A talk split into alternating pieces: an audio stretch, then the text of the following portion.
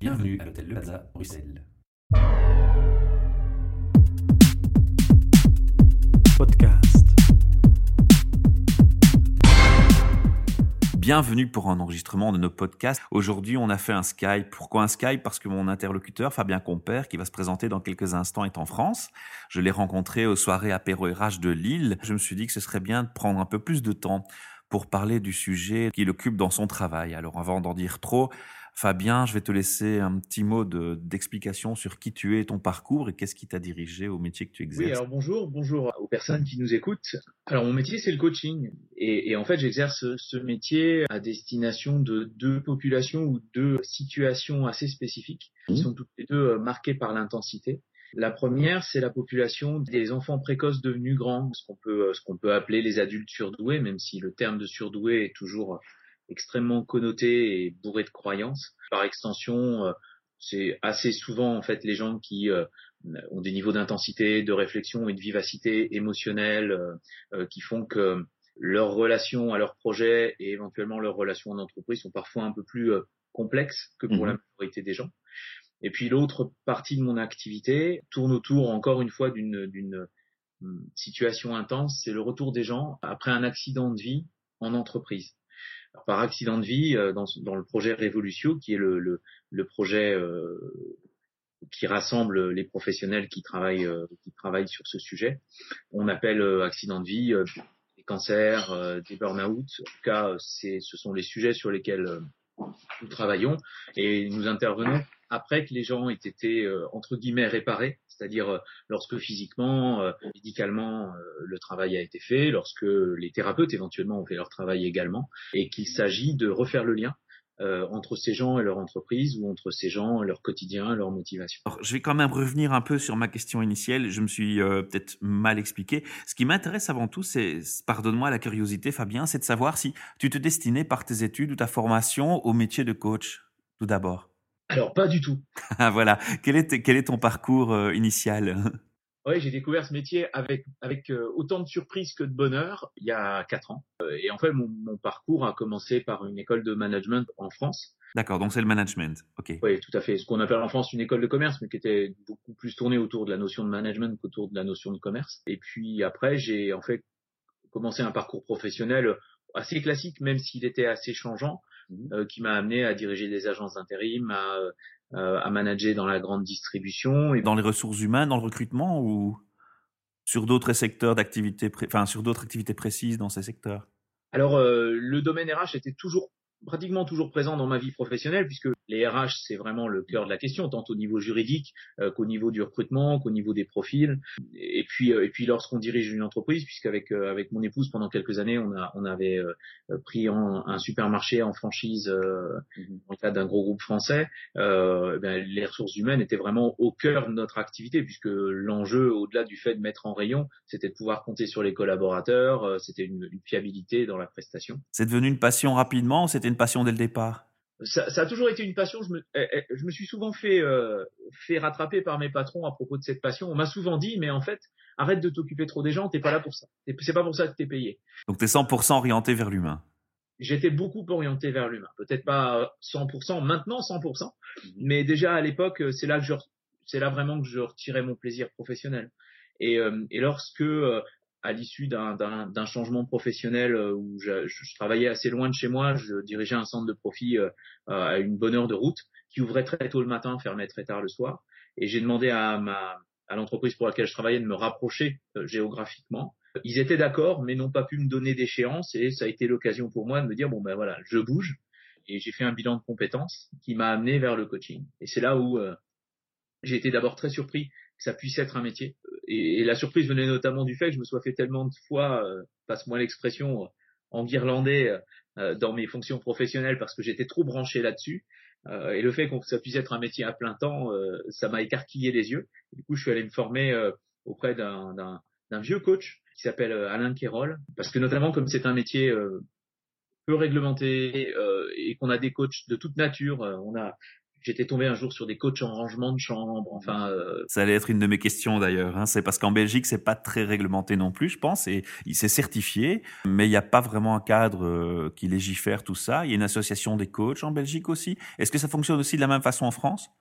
Alors en France, effectivement, on a on, on a des tentatives de de normalisation. On a plusieurs associations. Euh, des recommandations et des associations. Mmh. Voilà. Et, moi, je fais partie, pour ma part, du, du syndicat euh, des professionnels des métiers du coaching, qui, est, qui a vocation à être un syndicat professionnel, du coup, qui a vocation à être l'interlocuteur de l'État euh, lorsqu'on parlera du coaching. Mais actuellement, entre guillemets, malheureusement, même si ça permet à tout un tas de gens du coup d'exercer une activité professionnelle, c'est un métier qui est suffisamment peu réglementé pour qu'on se retrouve parfois avec du flou et que mm. nos interlocuteurs, lorsqu'on vient parler coaching en entreprise, lorsqu'on vient parler coaching, euh, ça génère une méfiance. Ça génère une méfiance parce qu'il y a des amateurs aussi sur le terrain. Ça permet pas, oui, en tout cas, ça permet pas nécessairement facilement à nos interlocuteurs de savoir ce qu'ils ont en face. Donc c'est un avantage et un inconvénient. Avantage toutefois parce que ça permet à tout un tas de professionnels d'aborder euh, de façon sincère et sérieuse les choses, mais de façon différente. Donc ça, c'est une vraie richesse. Euh, mais en même temps, ça ne permet pas une vraie lisibilité du métier. Mmh. Il y a des préjugés qui circulent, hein, c'est toujours le cas. Bon, on va pas trop s'étendre sur ça parce qu'on va pas non plus donner une mauvaise image des coachs, c'est pas le but. Euh, il y a heureusement beaucoup de gens très professionnels des deux côtés de la frontière, en France et en Belgique, qui font bien leur métier, qui s'intéressent et qui sont passionnés, qui font des formations spécifiques aussi. Alors justement, revenir, on va revenir aux spécificités qui t'occupent. Euh, tu as mentionné le public dès le départ de l'interview que tu visais. Est-ce que tu y es amené tu as été amené à ce public par le hasard ou est-ce que c'était un choix dès le départ de, cibler un public particulier différencié? Ce qu'il faut le dire, c'est quand même différencié malgré tout. C'est différencié. Alors, du coup, je vais te répondre sur, sur trois parties. La raison pour laquelle j'ai affiché cette différenciation, euh, et puis également euh, par quoi j'ai commencé et comment je suis venu à cette différenciation. Par quoi j'ai commencé? En fait, en France, on est euh, environ 6 à 7 000 coachs. J'ai appris sur le tard qu'on était, selon certaines estimations, à tout casser entre 2 et 400 à vivre exclusivement du coaching. C'est-à-dire, nous sommes très très peu à vivre exclusivement. Tu fais partie de ces gens-là. Oui, oui. Et, et c'est ce que j'ai vraiment tenu à faire dans mon parcours. C'est-à-dire, c'est un métier assez particulier. Et du coup, j'ai estimé qu'il était important de s'y plonger pleinement pour, euh, pour maintenir notamment la posture du coach, qui est une posture assez particulière, avec une proximité, mais avec une mise en mouvement, mais tout en laissant la personne avec laquelle on travaille extrêmement libre de ses choix. Et c'est vraiment une discipline intellectuelle, à mon sens, euh, le, la posture du coach. Et donc, euh, pour revenir au début, comme tous les coachs, je me destinais plutôt à travailler avec des managers, des dirigeants, parce que j'avais la sensation que c'était là qu'était le marché. Et donc j'ai commencé ma, ma, mes fonctions professionnelles de coach, j'ai commencé à avoir quelques clients. Et puis, en amont de cela, j'étais tombé sur la notion de la douance, comme, comme on dit en Belgique, et euh, je m'étais beaucoup intéressé à ça. Et comme j'avais eu la chance de travailler et de faire mes études un peu à l'étranger, j'avais pu également aller chercher des données et, la façon dont on abordait ce, sujet de la douance dans d'autres cultures que la culture française. La culture française qui est assez euh, pathologique à propos de ça. C'est-à-dire qu'on aborde la douance à travers les douleurs qu'elle génère, la complexité qu'elle génère, alors qu'en fait, euh, les personnes qui sont concernées par la douance sont pas toutes des personnes en souffrance, fort heureusement, et que euh, il y a moyen d'être très très heureux et très équilibré avec un mode de fonctionnement intense. Mais en France, on, on en regarde que la partie euh, douloureuse. Donc ça m'a ça m'a intéressé aussi de voir d'autres cultures, ça m'a rassuré de voir d'autres cultures où on en abordait également les opportunités et la gaieté. Le Belge est plus optimiste? Oh, le belge est bien plus optimiste. J'entends souvent cette réflexion. que le suisse, le québécois et dans un autre euh, dans un autre langage, l'américain, même si de notre vieille Europe, on a on a on a un regard parfois un peu caricatural du comportement américain. Je pense qu'on peut leur rendre quand même le fait qu'ils euh, ils savent voir les opportunités et ils savent euh, dans une certaine mesure moins mettre les gens dans des cases que nous ne le faisons. Et donc, effectivement, une fois que j'avais commencé à me destiner plutôt à travailler avec des managers et des dirigeants, je me suis aperçu qu'on m'envoyait de plus en plus de personnes concernées par la douance, jusqu'au jour où euh, une coach euh, à l'autre bout de la France m'a appelé en me disant, j'ai travaillé avec un adulte surdoué, j'ai galéré dans mon coaching, il y en a un autre là euh, qui me dit qu'il est surdoué et qui tape à ma porte, est-ce que tu veux bien travailler avec à ma place? Donc c'est le hasard, c'est le hasard, une demande d'un collaborateur. C'est cela. Et dans un métier dont les gens ne vivent pas, c'est-à-dire que comme il y a allez, entre 2 et 400 coachs sur 6000 en France qui vivent de ce métier, lorsque tu as une consoeur qui t'appelle et qui te dit euh, tiens, ce serait bien que tu accompagnes un client à ma place, ça interpelle. Et euh, donc j'avais communiqué un peu autour de moi sur ce sujet puisqu'il m'avait intéressé et je m'étais documenté. Et, et après, je me suis donné de la lisibilité, c'est-à-dire si on veut dans notre métier de coach que les gens puissent savoir qu'on s'intéresse à un sujet, il faut se donner de la lisibilité, mhm. sinon les gens n'auraient aucune raison de me contacter en fait, ou aucun moyen de savoir je m'intéresse à ce sujet. C'est pour ça que j'ai affiché une spécificité euh, pour donner de la lisibilité, puis pour permettre aux gens qui éventuellement se sentent concernés par ce sur quoi je travaille, bah, de savoir qu'ils peuvent s'adresser à moi. Et au fur et à mesure du temps, je me suis aperçu qu'on m'envoyait de plus en plus de personnalités concernées par la douance. Des, des, gens qui fonctionnaient de façon intense, parfois des gens qui avaient un parcours psychologique, voire psychiatrique assez chargé, et à travers lequel ils avaient revisité 15 fois leur rapport à leur mère, leur rapport à leur père, euh, en ayant du coup avancé et résolu des choses dans leur vie, mais pour autant ils fonctionnaient pas encore de, de façon fluide avec eux-mêmes. Est-ce que ça te pousse et est-ce que ça te retranche, pardon t'interrompre, vers un, une, une, formation à ton niveau nécessaire, plus dans l'orientation psychiatrique, psychologique? Alors, j'interviens pas à ce niveau-là. D'accord. Voilà, c'est important de préciser. À, cela, oui, oui, tout à fait. Moi, je suis dans le, je suis vraiment dans le projet. Euh, au cas d'espèce. Dans la mise en pratique d'un projet et on, on a déjà fait un bilan sur l'état ou psychiatrique ou psychologique de la personne, on va dire. Si tant est que ça a été nécessaire. Voilà, si c'est euh, nécessaire. Mais je, je travaille qu'avec des personnalités très intenses, elles n'ont pas toutes besoin euh, ni de thérapie, ni de cette euh, approche, voilà. de psychiatrie. Euh, par contre, effectivement, j'appelle ça, je les appelle en général des gens assez perchés. et c'est vrai que ça demande une vraie, vraie disponibilité, ça demande une vraie compréhension, parce que parfois, très souvent d'ailleurs, je travaille soit avec des gens qui ont une vélocité, une vivacité, une labilité intellectuelle qui fait que ça part dans tous les sens, mais également parfois des gens qui, face à un stimulus lambda, vont avoir des réactions extrêmement fortes et des prises de décision très tranchées. Et du coup, ça demande, euh, ben ça demande ce que ça devrait demander à n'importe quel coach, c'est-à-dire une vraie tolérance, un vrai accueil, la vraie capacité à accueillir quelqu'un tel qu'il ou elle est. Euh, mais leur euh, force est de constater que euh, parfois ça demande, ça demande un peu plus de compréhension qu'on en trouve habituellement que de travailler avec ces, ces personnalités-là. Puis après, euh, je travaille pour ainsi dire avec eux comme je travaillerai avec tout le monde. C'est-à-dire que les doués sont avant tout des gens. Donc en fait, il y a tout un tas de solutions qui sont des solutions au final très simples. Alors moi, il y avait cet aspect m'avait un peu interpellé. D'abord, je trouvais l'approche sympa, originale, parce que c'est quand même assez rare, il faut le dire. Je n'ai pas euh, auparavant entendu de personne qui avait cette orientation dans son travail de coaching.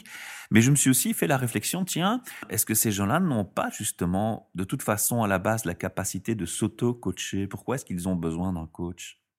Quel est l'aspect qui, va faire euh, qu'ils vont avoir une démarche vers toi? Il y a de multiples aspects. La douance, hein, les gens dont on parle, représentent 2 à 5% de la population pour mémoire. Ça veut dire que en France, euh, sur 66 millions d'habitants environ, euh, ça veut dire que ça représente entre 1 million et demi et, euh, et 3 millions de personnes. Donc en fait, c'est un sujet qui est beaucoup plus euh, vaste euh, dans la population qu'on ne le croit. derrière, comme je te le disais, c'est juste des gens. Donc c'est pas parce qu'ils sont éventuellement plus intenses intellectuellement, émotionnellement, sur le plan de leur imagination, de leur sens et de leur relation à leur physique également, parce que ça on n'en parle pas tout le temps, mhm. euh, euh, qui vont, euh, que ça va être des surhommes euh, capables de suffisamment de schizophrénie pour s'auto-coacher, passe-moi l'expression. Mhm. C'est juste des gens. Mais effectivement. ils ont, ils, pardon, t'interrompre, tu veux dire par là qu'ils n'ont pas forcément, même s'ils sont plus intelligents, plus intellectuellement avec un QI élevé, pour autant la maturité de vie que pour se prendre en charge sur tous les points. C'est cela. C'est-à-dire que ils ont parfois euh, un besoin d'accompagnement. Alors la chance qu'ils ont, c'est qu'en général, euh, leur leur puissance intellectuelle va leur permettre d'avancer plus vite sur un certain nombre de chemins. De réagir mieux. Mais parfois également, ce mode de fonctionnement qui est différent, le fait qu'ils aient acquis des connaissances ou un recul sur les choses ou une façon de l'analyser différente des autres, va les avoir parfois déconnectés de leur groupe humain à certains âges. Et la douance en elle-même aura peut-être créé des écarts. Euh, et spécifiquement, elle, n'aura, elle, elle permettra peut-être de trouver des réponses plus vite, mais elle aura peut-être aussi participé à créer des difficultés, à créer un sentiment de, de différence, d'écart par, rapport, par rapport au groupe, euh, une difficulté à, à, comprendre les codes classiques euh, des gens lorsqu'ils fonctionnent entre eux. Tu veux dire par là qu'en fait leur besoin de coaching se signifie, enfin, signifie aussi qu'ils recherchent peut-être une référence pour se réapparenter plus facilement à ce qu'on considère comme une norme sociale par rapport aux autres individus? Une grille de lecture qui leur permette de... Euh, de se repositionner.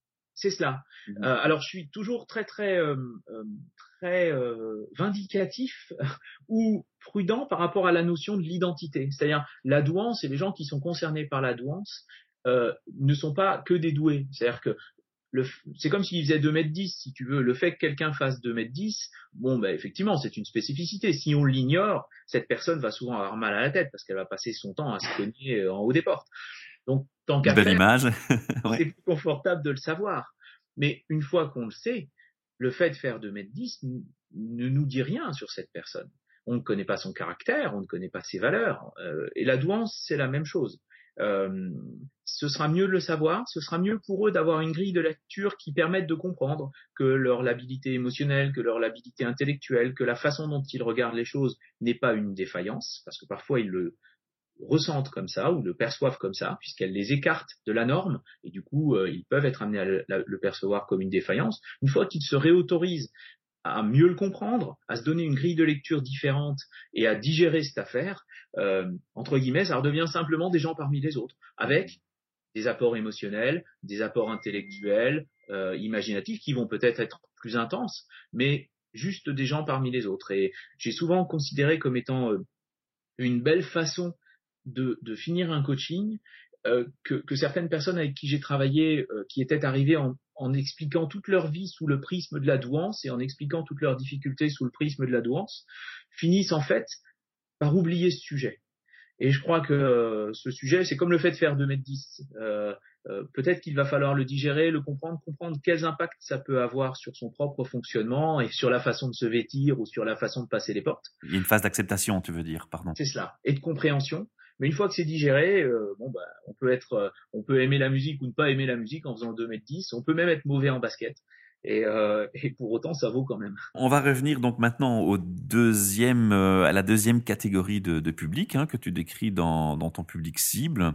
Donc, c'est l'accompagnement de collaborateurs des équipes des entreprises pour réintégrer les personnes ayant connu un accident de vie, cancer, burn-out. Alors, ce public a des, des spécificités qui sont différentes cette fois aussi. Oui, tout à fait. C'est aussi un choix hasardeux ou c'est une autre réflexion qui t'a poussé vers ce public? Première question. Alors c'est c'est jamais vraiment le hasard, euh, c'est effectivement le fruit des rencontres, le le, le fruit euh, de, euh, de de ce qu'on a pu voir et constater à quel point ça pouvait être un besoin. Est-ce qu'il y a des points est-ce qu'il y a des points communs entre les deux publics, le surdoué et la personne qui a fait un burn-out ou ou, un, ou une phase de santé problématique? Il y a quelques points communs avec les trois. Alors les points communs sont à bien évidemment à manipuler avec des pincettes. Le point commun avec des trois situations, c'est l'intensité la profondeur des questionnements, c'était des enjeux. Et je parle bien du mode coaching, c'est-à-dire on arrive après la thérapie. Mais même lorsqu'on est en coaching, même lorsqu'on est simplement en train de gérer du projet, où est-ce que je veux aller, qu'est-ce que je veux obtenir et comment j'y vais, on reste dans des situations ou des personnalités très intenses. Ce qui m'a amené à, faire cela, c'est euh, je, le c'est le constat que j'ai fait de ce que j'appelle le syndrome Rambo. C'est pas vraiment un syndrome, hein, mais en tout cas, c'est euh, pour ceux euh, qui nous écoutent et qui ont vu Rambo, à un moment, euh, pardonnez-moi la, la simplicité de mes références. non, c'est utile, c'est bien. À un moment, euh, John Rambo discute avec son colonel. Alors, je vais pas vous faire la voix. Mais... non. colonel, quand j'étais là-bas, j'avais pas choisi cette guerre. N'empêche que euh, j'avais des responsabilités, je savais ce que j'avais à faire. Et je reviens ici au pays et j'arrive pas à garder un boulot. Et c'est ce que j'ai pu constater en fait avec les gens qui avaient traversé des épreuves qu'ils n'ont pas choisies des burn-out, mais également des maladies euh, graves. Les gens n'ont pas choisi de se retrouver dans cette situation. Pour autant, à un moment, ils se retrouvent pleinement impliqués dans un combat qui va euh, parfois occuper l'ensemble de leur vie, de leurs préoccupations. Et lorsque ce combat est enfin gagné, ou on passe de l'être, la question c'est mais pourquoi je vais me relever maintenant le matin? Comment je vais retrouver de la motivation, du sens? D'ailleurs, le sens de leur vie change assez souvent, leurs ambitions, leurs, euh, leurs aspirations changent assez souvent, et du coup, il y a parfois une difficulté à refaire le lien entre la structure de vie que j'avais, mes réflexes, mes comportements d'avant et mes nouvelles aspirations et comment je vais ramener ça dans un monde qui reste un monde assez quotidien où tous les jours il faut aller bosser et y trouver de la motivation. Avec toute façon, et ça je pense que c'est euh, fréquent, des valeurs et des rapports au matériel qui changent. Et ça, même si tu fais un coaching, je crois que ces valeurs et ce rapport au matériel, dans un cas de quelqu'un qui, qui apprend qu'il ne va plus vivre très longtemps, qui a un cancer, bah, tu pourras pas le changer. Les aspirations vont changer, d'autres parcelles de la personnalité de la personne euh, avec laquelle on travaille vont, vont prendre le dessus. Juste pour préciser, on, on, travaille pas dans le cadre du projet Révolution avec les gens en fin de vie, mais on est plutôt dans le dans le dans le refaire du lien. Guérison est établie et puis on repart. C'est ça. Mais les valeurs ont changé quand même. Oui, les aspirations auront, auront, auront changé, euh, le rapport au quotidien aura changé. Ça rend ta tâche plus difficile de remettre les gens sur un chemin professionnel? Ça rend la tâche infiniment plus riche et ça rend leur rapport à l'entreprise infiniment plus riche. Et c'est ce qu'on voit parfois difficilement. Ces gens qui, qui ont traversé des épreuves sont parfois encore durablement dans la douleur et dans l'inquiétude parce que leur rapport à la vie, ils auront appris qu'ils sont mortels ou qu'ils sont faillibles. Et, euh, et on le sait tous, mais sans le savoir. Et ceux-là auront été confrontés. Euh, du coup, parfois, leur caractère a changé, leur euh, nostalgie peut perdurer.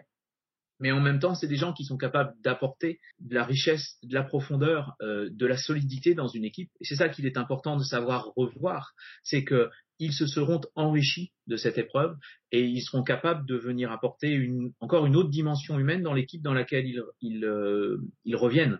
Et c'est ça qu'on cherche notamment dans le cadre du projet, du projet Révolution à faire à faire vivre et à, et à, et à permettre de vivre, c'est-à-dire ramener la richesse du parcours que ces personnes-là auront, auront vécu dans leur activité professionnelle au service de leur équipe, au service de l'entreprise, tout en leur permettant à eux de restructurer leur rapport à leur quotidien, à leur motivation et à leurs aspirations de vie. C'est clair que s'ils ont éventuellement été fortement concernés par les notions matérielles, il y a une espèce de tendance générale qui va être d'éradiquer cet aspect.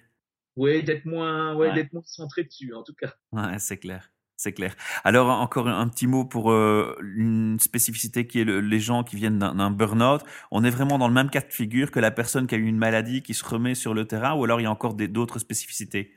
Les spécificités sont différentes, encore une fois, notamment au mmh. niveau thérapeutique, ce qui n'est pas mon domaine d'intervention. Euh, mmh on l'a bien compris. Différent, mais euh, au niveau de l'intensité, il y a de forts points communs. Et, et, la raison, une des raisons pour lesquelles euh, j'ai aussi fait le lien avec les gens en, en burn-out, c'est que le, ce sujet, le sujet de la douance, se cause assez souvent. Quelques éléments qui amènent les gens euh, au burn-out, ça va être euh, l'intensité de leurs aspirations, la volonté de changer les choses, parfois même de changer les choses dans des proportions qui sont sans commune mesure avec la capacité réelle d'intervention que l'individu va avoir. Des gens qui aspirent à changer la société, mais qui n'ont pas les leviers pour le faire, mmh euh, ou qui aspirent en entreprise à faire bien les choses, mais avec des majuscules à bien, alors qu'ils euh, n'auront pas nécessairement l'ensemble des leviers pour réussir à tout faire bien. Et en fait, euh, ce type d'aspiration est souvent une aspiration qu'on rencontre chez les personnes concernées par la douance, et ce qui fait que assez fréquemment, euh, j'ai été amené à travailler avec des gens qui étaient concernés par les deux, par la douance, et qui euh, sortaient euh, d'une, voire parfois plusieurs phases de burn-out. je comprends mieux. Alors donc les points communs dans les trois publics, c'est l'intensité, mais il y en a d'autres qui sont très frappants, points communs? Les difficultés, ça on s'en doute un petit peu? Oui, la notion de différence. Mmh. et certains, j'ai beaucoup aimé un, livre qu'une jeune femme douée m'a conseillé un jour, qui est euh, La force de la différence, qui est un, un, livre qui a été écrit par euh, Norbert Alter, qui est un, sociologue, et qui s'intéresse à la différence en tant que fait. C'est-à-dire mhm. pas le fait, euh, pas le fait, il s'intéresse à la différence chez les chefs d'entreprise. Et il, il aborde plusieurs types de différences, le handicap, le fait d'être une femme, parce que c'est encore une différence d'être une femme chef d'entreprise à notre époque. Hélas, Le fait d'être issu de l'immigration. et il aborde non pas ces sujets-là comme étant sous le prisme de leurs euh, différences individuelles, c'est-à-dire euh, la population immigrée, quel impact ça a, mais sur le fait d'être hors de la norme. Et du coup, avec, euh, il regarde des gens qui se positionnent un peu à côté de la société et qui la regardent avec un œil curieux. Et dans la douance, euh, mais également après un burn-out, mais également euh, après euh, des, des, des, situations de vie extrêmement intenses comme les maladies graves, on se retrouve avec des gens qui vont se mettre un peu sur le côté de la société et la regarder différemment. Ils vont pas nécessairement s'arrêter sur le bord du chemin, mais se mettre sur le bord du chemin et regarder tous nos modes de fonctionnement, tous les modes de fonctionnement classiques de la société, en questionnant tout un tas de choses. Et en remettant en cause aussi, en remettant tout en cause? Voire en les remettant en cause, mmh. parfois même en se sentant démunis ou déçus. Et, et ça, c'est quelque chose qu'effectivement, euh, je retrouve beaucoup dans ces accompagnements, ce côté, euh, parfois euh, je comprends pas comment ça fonctionne ou je ne suis pas disposé à l'accepter. Alors Fabien, on a fait un, un, un, tour très détaillé un peu de ton de tes trois publics, on s'est allongé sur le temps, c'est tellement passionnant puis tu es tellement passionné que c'est très chouette. On va devoir malheureusement clôturer cette interview bien que tu m'aies donné l'envie de faire deux ou trois, quatre enregistrements avec toi pour en savoir encore beaucoup plus. Euh, ce qu'on va faire pour les auditeurs, euh, ce sera plus simple, c'est de leur proposer l'URL de ton site et peut-être avant de donner l'URL de ton site, un petit mot sur Revolutio. Donc Revolutio, c'est une société de coaching française active pour la France uniquement? Oui, la base est française, mais dans mes accompagnements euh, en coaching, euh, je, je... tu ne te limites pas à une frontière? Non, parce qu'en fait, euh, Skype et le téléphone nous permettent de travailler euh, au sens propre aux quatre coins du monde. Le, la, la preuve aujourd'hui. J'ai accompagné qui était le plus loin était euh, à, à, Tahiti, donc c'est dire hein, si si c'était pas juste la porte à côté. D'accord. donc Révolution effectivement s'intéresse à l'accompagnement individuel, mais également à aider les entreprises à, à, réussir ces réincorporations et on intervient sur le territoire français, mais également euh, avec grand plaisir euh, si on y est sollicité euh, chez nos voisins, euh, chez nos voisins belges. Why not, why not? Donc public, privé, particulier dans les dans les trois catégories que tu as mentionnées entre autres, mais aussi entreprise, chef d'entreprise, indépendant. Et euh, la société Révolution, c'est toi, ton épouse? Alors Révolution, non, c'est c'est un une joyeuse, euh, j'allais dire armée mexicaine, alors qu'on est bien mieux organisé que l'armée mexicaine. Mais en fait, c'est une, euh, c'est une communauté. On a plusieurs coachs, on a des spécialistes de la responsabilité sociale et sociétale des entreprises, on a des juristes, des avocats, qui, qui tous coopèrent à leur niveau à faire avancer ce sujet quand on travaille avec une entreprise, puisqu'il y, a des problèmes juridiques, il y a le fait d'intégrer cela dans les valeurs de l'entreprise et dans ses comportements, et ça, ça parle plutôt de RSE. Et puis il y a le fait d'accompagner les individus, l'individu qui revient, mais également son manager. Et là, on est plutôt dans le domaine du coaching. Alors une toute dernière question, ça veut dire, si je te comprends bien, que même si on a défini trois catégories de public ici, on peut très bien s'adresser à ta société, à votre association pour d'autres types de coaching.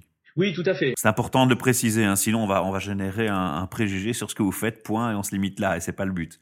Alors Revolutio est plutôt spécialisé euh, dans, dans, dans, ce retour. Moi, pour ma part, je travaille plutôt avec les les, euh, les publics mentionnés, les personnes douées, et puis également au sein de Revolutio, c'est mon autre activité. Mais euh, le fait de savoir faire dans ces cas-là nous permet pour autant de savoir faire dans d'autres cas, puisque la nature du coaching, c'est d'accompagner quelqu'un à trouver ses ressources. Ça n'est pas de venir leur dire tu es comme ça, donc tu vas devoir faire comme ça. On est vraiment systématiquement dans de la catalyse. Et fondamentalement, le coaching, c'est euh, se connecter sur quelqu'un pour l'aider à trouver ses ressources. La seule compétence du coach, les seules compétences du coach, c'est de savoir questionner, de savoir aider à éclairer le, différentes parcelles du chemin et de savoir euh, soutenir le changement. Et le coach n'est pas là pour savoir comment il faut faire, comment il faut vivre sa vie et comment il faut se comporter.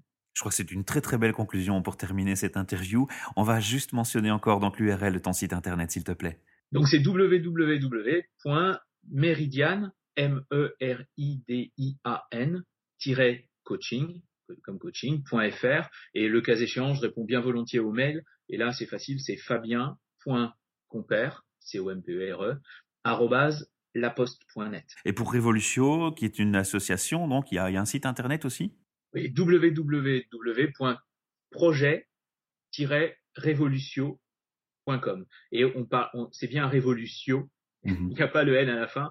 Le révolutio en latin, c'est le retour d'un objet stellaire à son point d'origine. Et là, il s'agit d'accompagner le retour des gens au sein de leur structure d'origine. Je te remercie Fabien pour le temps que tu as bien voulu me consacrer, toute cette passion que tu as partagée avec nos auditeurs. J'espère te retrouver à notre micro quand tu le souhaites et puis on te réserve aussi quelques surprises euh, que je t'expliquerai quand on se reverra dans les apéros RH de Lille. Avec plaisir. Merci Michel, merci à toi, à tes auditeurs et belle journée à tout le monde. Merci, au revoir. Podcast